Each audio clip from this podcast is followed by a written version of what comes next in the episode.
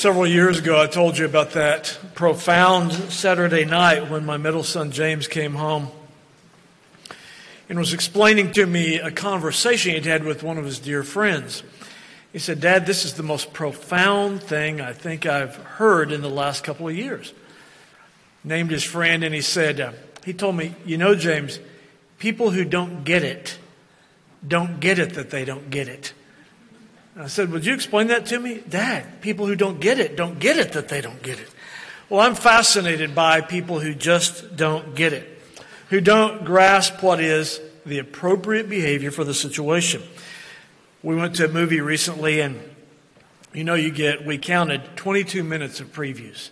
And along with the 22 minutes of previews, they have announcements. It's like going to church when you go to a movie.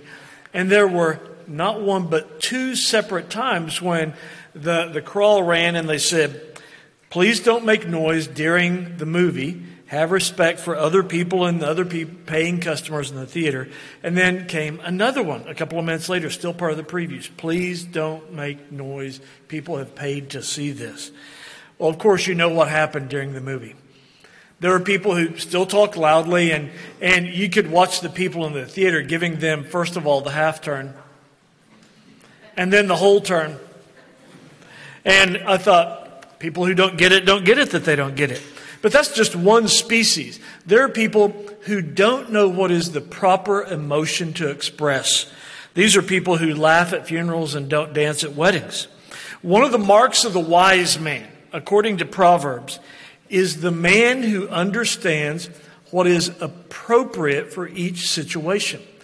In fact, that could be the definition for wisdom in Proverbs. What is appropriate in each situation? Thankfully, we're not left to our own devices to figure out what is appropriate. Over and over again, Scripture tells us, for example, when to mourn and when to rejoice. Today we'll see in our text in Luke 15, and I hope you have your Bible open. Today we will see our Lord rebuke men because they don't get it. Because on the occasion which should bring about delirious happiness on their part, they're scowling and complaining instead. We're engaged in an expository series examining 15 of our Lord's 40 parables. And just to remind you, parabolic teaching was a, a classic Hebrew style of teaching. The rabbis were all schooled in it, but none of them ever taught like Jesus. We're told in Luke chapter 4 that all were astonished at his teaching, for his word was with authority. About a third of our Lord's teaching was delivered in a parabolic style. And let me remind you what a parable is. A parable is an earthly phenomena designed to teach a spiritual truth. That's about as simple a definition as we can come up with. And so I, I want to encourage you to open your Bible to Luke 15. Be very diligent to look at those first 10 verses that Pastor King read in your hearing just a moment ago and see what the profound truth is and ask yourself, do I get it? Do I rejoice at the proper time? Do I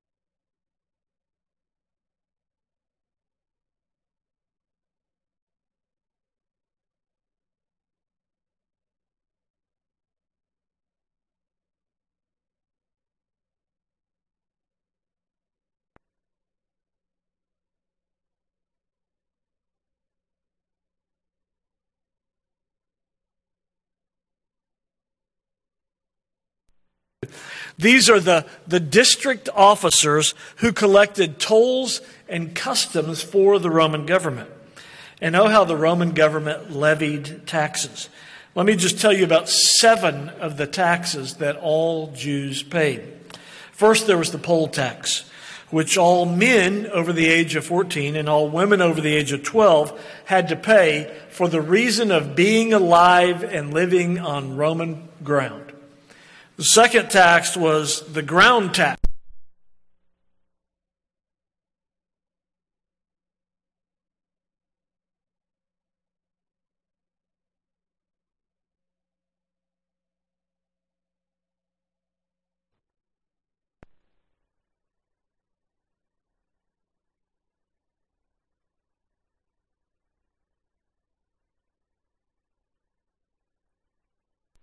Even the smallest boat into port.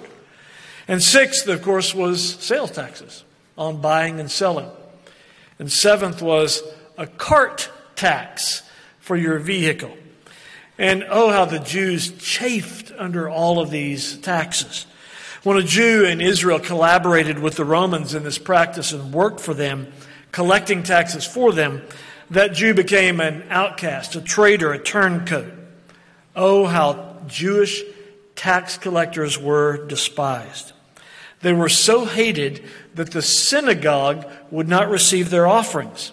They were so loathed that their testimony was not acceptable in Jewish courts. Then, beneath the tax collectors were the class of people, you can see them there in verse 1 and 2, the people simply called sinners, also translated in other texts as outcasts, open transgressors of the law, people whose sins were notorious, such as thieves, drunkards, prostitutes. Sinners and tax collectors, these people named in verse 1, were people who never darkened the door of a local synagogue.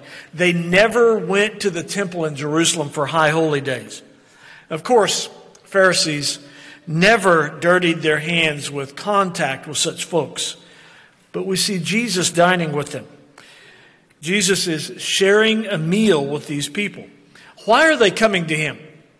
And this is where you need to begin to roll up your sleeves and say, Do I have the sort of personality where those who are the wretched and those who live at the fringes and beyond the fringes of society are drawn to me? The wretched were drawn to Jesus for several reasons. First of all, his earnestness. There was no affectation when Jesus spoke to them, but simple, plain honesty. Second, they were drawn to him because of his love and kindness for them. Unlike the, the Pharisees who looked at them and sneered at them, he showed his compassion by his healing ministry and his kindness towards them. And third, they were coming to hear him.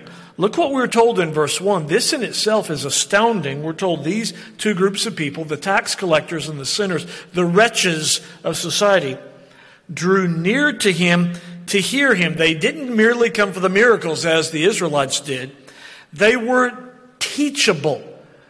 This is astounding. Look at these groups of people and then look what's said of them in verse 1. These two wretched groups of people, tax collectors and sinners, they wanted to be taught. They wanted to receive the word from Jesus' mouth. And we're taught here that the humble, the lowly, hear and learn, the proud murmur and condemn. And then these people came to them, came to Jesus because Jesus did something nobody else did. He preached hope to them. Oh, to the Pharisees and the self righteous, Jesus said, Woe to them seven times in Matthew 23. But to the lowly, to the tax collectors and sinners, Jesus opened his arms and said, Come to me, all you who labor and are heavy laden, and I will give you rest. To them, Jesus said, I came not to call the righteous, but sinners to repentance. Well, the Pharisees, predictably, they complain and they make a charge. Look at this charge in verse 2. Immediately after we're told, notice the key operative tone of voice and emotion. They complained. Well, of course they did. That's what Pharisees do. They're always complaining. And notice they make a charge. This man receives sinners and eats with them. A couple of important things to notice about this charge. It's been made before in Luke chapter 5 when we read scribes and Pharisees complained against his disciples saying, why do you eat with tax collectors and sinners? So this was a repeated act that Jesus was doing. And it will, by the way, be made again in Luke chapter 19 when Jesus goes to Zacchaeus, the tax collector's house, and we read them, they all complained, saying, He has gone to be a guest with a man who's a sinner. Now, notice well, Jesus doesn't refute the charge. He doesn't deny the charge. The charge was meant to degrade and demean him. But no more wonderful thing was ever said about the sinless Lord Jesus that he dines with tax collectors and sinners. He will say in Luke chapter 19 that he came for the very purpose of seeking and saving the lost. You have to understand this about Pharisees. And maybe I'm holding a mirror up to your face right now. The Pharisees were separatists and advocated a doctrine of salvation through segregation. And so Jesus' behavior that he would actually intermingle with the wicked was beyond scandalous to them. What is implied in their charge in verse 2, this man receives sinners and eats with them. What's implied is this these people are not even worthy of our notice. They're beyond help and reformation. We've written them off. We don't believe in conversion. We don't believe that such people can be changed from the inside out. The Pharisees shunned the lost, but Jesus attracted the lost. Here's Jesus' chance to be straightened out. When the charge is made in verse 2, this man receives sinners and eats with them, does he say, Oh, receiving sinners and eating with them? That's a problem, isn't it? I am sorry I've offended your separatist sensibilities. I will never have contact with sinners again if that's what offends you. Does he do that? No. In fact, just the opposite. Jesus preaches one long extended sermon with three parables or illustrations, and we will, God willing, examine it over the next three Sunday mornings. And we'll begin this morning with verses 1 through 10 of the first two of those parables. Now remember, keep this clearly in mind. When Jesus is responding to the charge in verse 2, all three of the parables are simply a response to that charge. And so notice the emphases of our Lord. Look carefully. The first emphasis is the emphasis of pursuing that which is lost. Look at verse 2, for example, or verse 4. The shepherd, notice the issue of pursuit. The shepherd goes after the lost sheep, finds it, snags it, brings it home. And then look at verse 8, the second parable, the same issue of pursuing what is lost. The woman searches for the lost coin in the dirt of her floor and finds it. And Jesus is, com- is communicating through both of these first two parables and illustrations his heart for the lost, his shepherd's compassion for lost souls, and the immense value he places on them. He tells men twice in verse 4 and verse 8 that he is the pursuer. I don't know if you're familiar with Francis Thompson's famous haunting poem, The Hound of Heaven. Thompson was a 19th century British poet who became addicted to opium and tried to forget the marvelous Christian upbringing he had had, but he couldn't escape the pursuits of Jesus. And in his magnificent epic poem, The Hound of Heaven, he writes of the sheer relentlessness of Jesus who keeps coming after him. Just as the shepherd didn't sit still wailing over his lost sheep, and the woman didn't write off the lost coin, so Jesus did not stay in heaven pitying lost sinners. He left the glory which he had with his Father, and he humbled himself in the likeness of men. He came all the way down to a broken, fallen world to seek and pursue the lost and the dying men. He would not rest until he'd made atonement for them and drawn them to himself. Notice the perseverance of the Savior. Look how Jesus teaches this twice. Look at verse 4. We hear that wonderful phrase. He goes after the one which is lost until he finds it. And again in verse 8 we read, if she loses one coin, does not light a lamp, does she not light a lamp, sweep the house, and search carefully until she finds it? These are snapshots and vignettes of our Lord Jesus, who will not quit until he finds his lost sheep. He will not be put off by the lost sheep's stubbornness and recalcitrance and even rejections. He will finally pick up the lost sheep put it on his mighty shoulders and carry it home. And where is the sheep then? Safe in the arms of Christ. Now, let me press on and point out that his is a definite search. The shepherd goes after a particular sheep and nothing else. He has a specific sheep in mind. There may have been lots of lost sheep, but he's looking for that one. He doesn't just grab any old sheep to fill his flock. No, he's looking for a distinct lost sheep. Now, I want you to notice something about these three parables. You'll see the first two today, and the last one in the next two weeks. Jesus does not downplay lostness. He doesn't soft pedal it. He emphasizes it. He's not afraid to say something or someone is lost. The sheep in verse 6, the coin in verse 9, the son in verse 24. And he's illustrating how a holy God truly sees our condition.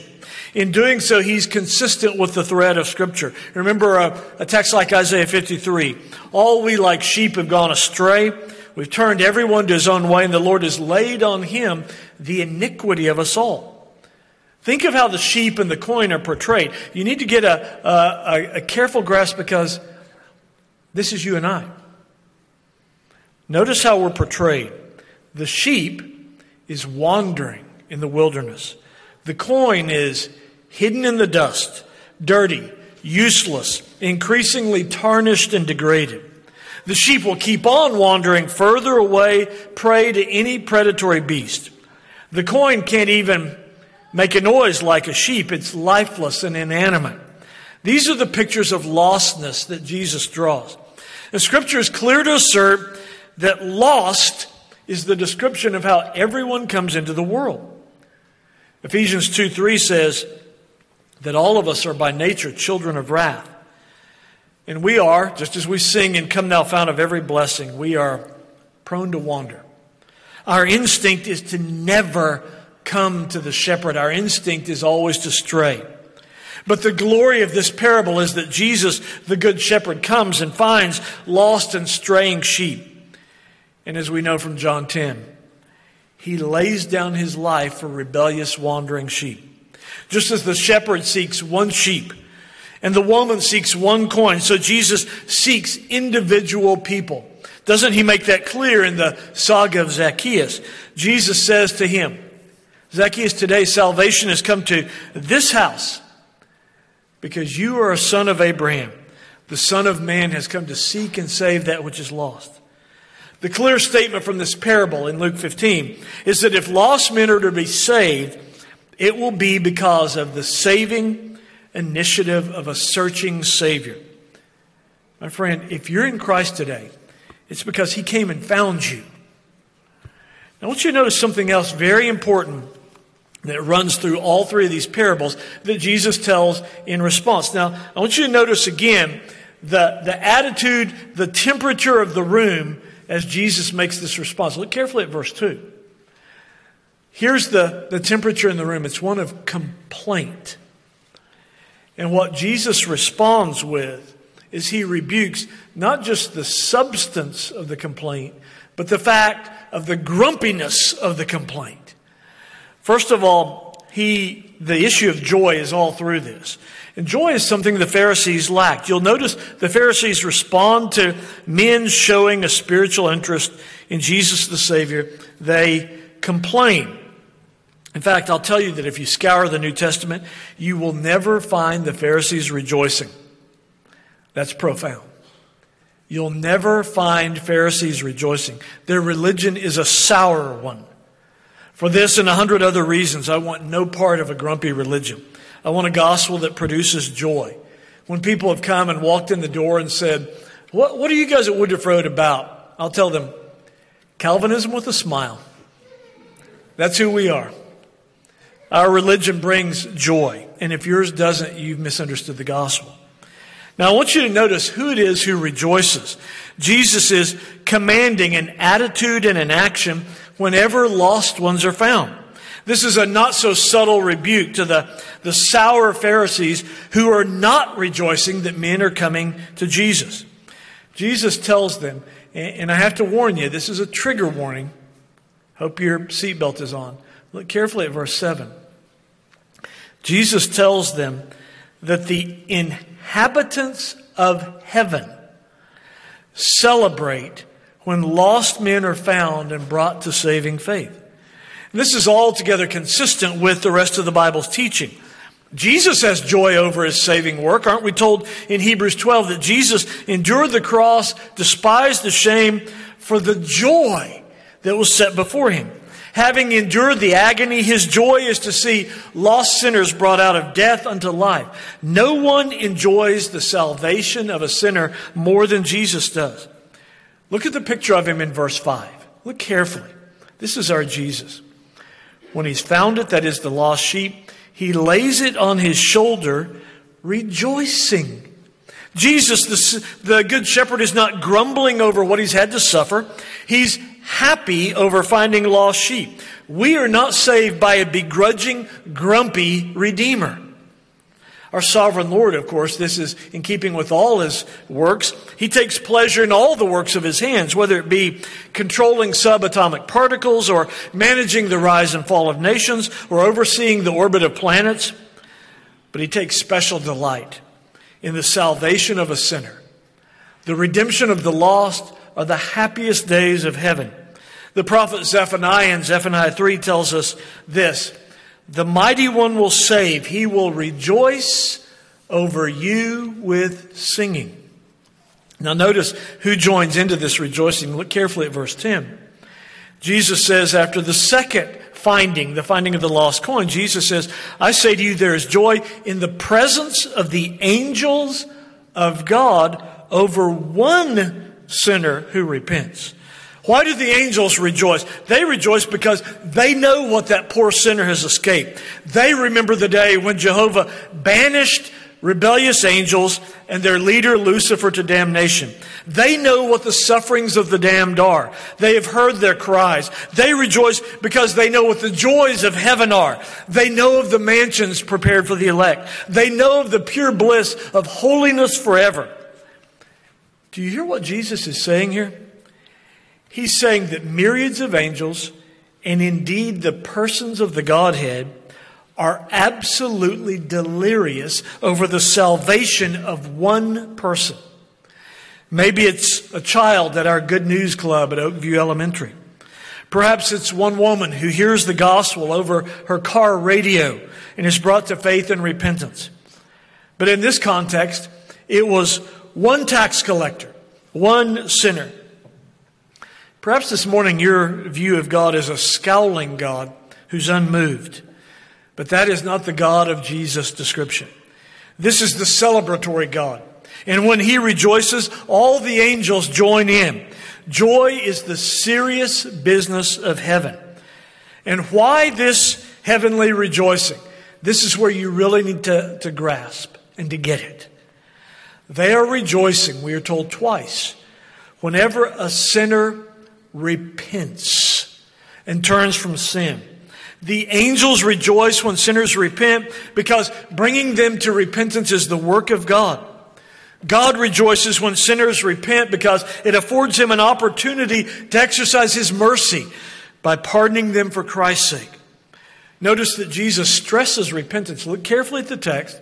Verse 7, we're told, I say to you, there will be more joy in heaven over one sinner who repents. And again in verse 7, in verse 10, there's joy in the presence of the angels of God over one sinner who repents. In doing so, in stressing repentance, Jesus is far different than many contemporary evangelicals who seem embarrassed to bring up the issue of repentance. What does Jesus mean by repentance? I want to be oh so clear right now. Jesus is saying that you Pharisees, you're not rejoicing, and you're not rejoicing over repentance. What does he mean by repentance?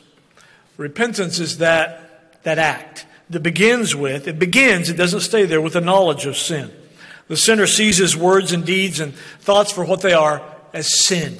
They stop renaming it. And then repentance moves on to naming the sin. Not just a glib, uh, forgive us of our many sins, amen. But repentance comes face to face with the transgression and names it. It does what Paul does in 1 Timothy 1 when he says, I was a blasphemer, a persecutor, and an insolent man. Sin names the sin and says, I'm a gossip, I'm a thief, I'm a porn addict, I'm a liar, I'm a hater. And then repentance works sorrow for sin. It produces that broken spirit and heart that David writes about in Psalm 51. And then repentance goes on beyond that. It moves from a knowledge of sin to naming the sin to sorrow for sin to a turning from sin. It's usually the Greek word metanoia that means to turn away from sin and to run in the opposite direction towards holiness, to mortify the sin and to put on righteousness. And then finally, repentance shows itself in a break with sin, forsaking the sin. This is what Proverbs 28 is speaking about when it says, He who conceals his transgressions will not prosper, but he who confesses and forsakes them will find compassion. Think how often repentance is pushed to the front of the scriptures. Repentance was the first message of Jesus when he began his public ministry. We're told in Mark chapter 1, on the, the very beginning of Mark's gospel, that Jesus said, The time is fulfilled, the kingdom of God is at hand. Repent and believe the gospel. Or in Luke 24, in Luke's version of the Great Commission, when Jesus said, It is written, it was necessary for the Christ to suffer and rise from the dead, and repentance and remission of sins should be preached in his name. On the day of Pentecost, what was it that Peter cried out? Repent and be converted. When Paul preached to the intellectuals in Athens at the Areopagus, what was his sermon? God now commands all men everywhere to repent. We must see this clear link. And if you've never made this link before, let me help you to get it. We have to make this link between repentance and rejoicing. Anytime a person turns from sin, the proper response on the part of the, gla- of the godly is to rejoice. That's the right emotion. Let me make several applications of this text. Next week and the following week, we'll be digging in deeper as Jesus really focuses on the prodigal son and the re- rejoicing over his repentance. But several applications from these first 10 verses. Two groups of people always brought out our Lord's strongest words and actions. Publicans and sinners on one hand, always evoked his tenderness and his compassion and mercy. Whenever we see them coming to Jesus, we see Jesus joyfully receiving them and ministering to them. But there was a second group who evoked an even greater and stronger response. The Pharisees and scribes, scribes always evoked his words of woe. Jesus could not stomach their self righteousness their joylessness. He never stayed in their company long. Nothing has changed today. Jesus and the holy angels rejoice over men who see themselves as lawbreakers and needy sinners and then repent. But they take no joy over self righteous men. A second application, I would have you see the connectedness of earth and heaven. The angels are watching. Isn't that what Jesus says? The angels are watching and studying. My friends, they are watching now, waiting for an opportunity to rejoice and celebrate. And the point that Jesus is teaching us is we don't live in a closed universe. Francis Schaeffer used to call it the three story universe. Heaven above, hell below, and all tightly connected and intertwined. A third application we must, as a congregation, maintain a corporate perspective on what gives us happiness. It's not lovely buildings or large budgets. It's seeing that the Lord Jesus Christ saves sinners in our midst. That must be a great delight for us. If we ever grow weary of seeing Christ save men and women and boys and girls, God have mercy on us. For then we've sunk into wretched Phariseeism. Notice well what Jesus does. Look at verse 6 and verse 9. Jesus calls others to rejoice with him. In verse 6, he calls the friends and neighbors and says, Rejoice with me, for I found the sheep that's been lost. And again in verse 9, calls friends and neighbors together, saying, Rejoice with me, for I found the piece which was lost. It's always right when someone comes to saving faith for you to say, Carl, did you hear about this woman? Let's rejoice together. Let's delight in the Lord's saving work. A fourth application you must maintain a right perspective on where your personal happiness comes from. What gives you joy? Is it when your team wins? When you get a raise? Then, my friend, you're only like the world. Those same things give them temporal and carnal happiness. Your greatest joy, if you're in Christ, must come from seeing your children, your co-workers, family members repent and come to saving faith. A fifth application. I want you to see Christ's love for sinners. I want you to put the drop the magnifying glass down on this now because these 10 verses Jesus is shouting as loud as he can of his love for sinners. These people, you see them there in verse 1 and 2. These are not churchy people. These are straight up degenerates making no pretense of a godly life. Do you ever put yourself around folks like this with the intention of making inroads for the gospel? Or are you more like the Pharisees, looking down your nose at people like this? Your Lord had such a deep love for sinners that he would go to them.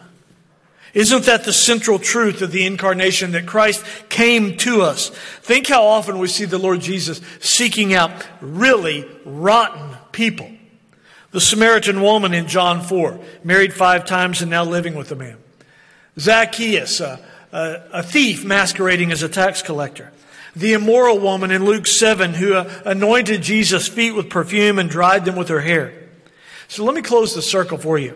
Maybe you're thinking, well, it's okay for Jesus to go for that sort of people, but not for me. Let me ask you, are you a disciple of Christ? He took his disciples into those settings. If you're a disciple, you will happily go to the unlovely and the outcast. The Christian life is not one of assimilation to be like the world or isolation. The Christian life is one of mission. A sixth application. Hear me carefully. Jesus does not justify or condone the lifestyles of wicked men. He regards them as the sick who need to be healed, the lost who need to be found. He comes from heaven to deliver these people from their sins and miseries. He call, came to call them to repentance. A seventh application.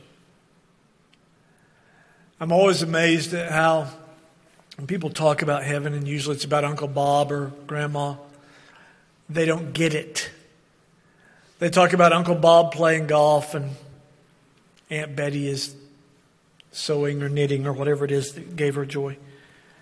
Instead of focusing on this, one of the clearest truths we have about heaven is this is it is a joy-filled community. The streets of heaven resound with laughter and dancing. If you are grumpy, suspicious, sour, and critical now, you resemble the Pharisees who didn't inherit the kingdom, and my friend, you'll be out of place in heaven. A final application. If you're here today and you see yourself as a bankrupt sinner, one who has offended a holy God, I have good news for you. Jesus the Savior receives sinners. He will not turn you away like a Pharisee would. In John 6, he said, The one who comes to me, I will by no means cast out. There has never been a sinner, sinner repenting of sin, who came to Jesus and was not received. He will welcome you today. Let's pray together. Our Father, have mercy upon us. Like the Pharisees, we have often complained. We too have been joyful over the trivial, but not rejoiced in the mighty, gracious work of seeing sinners saved. But by this word, change us into men and women who have joy at the saving work of Christ, who rejoice in seeing men and women repent. We pray in Jesus' name, amen.